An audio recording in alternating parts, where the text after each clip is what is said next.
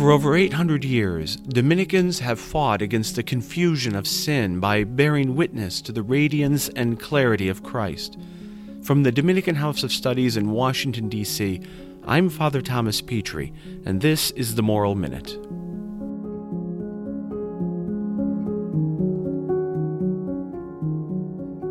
It's difficult to become good and virtuous persons.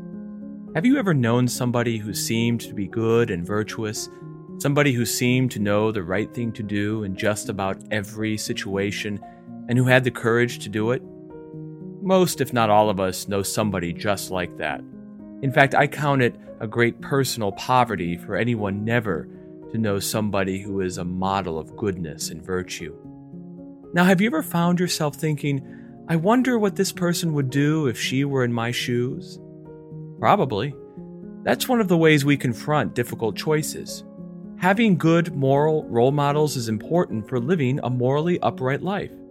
And that's because imitation is one of the ways we learn to be moral, or to be immoral. I'm Father Thomas Petri, a priest of the Dominican Order, and this was your Moral Minute.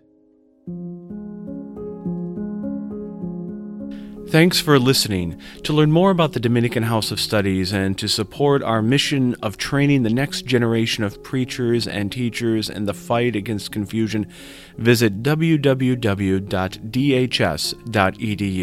That's DHS for Dominican House of Studies.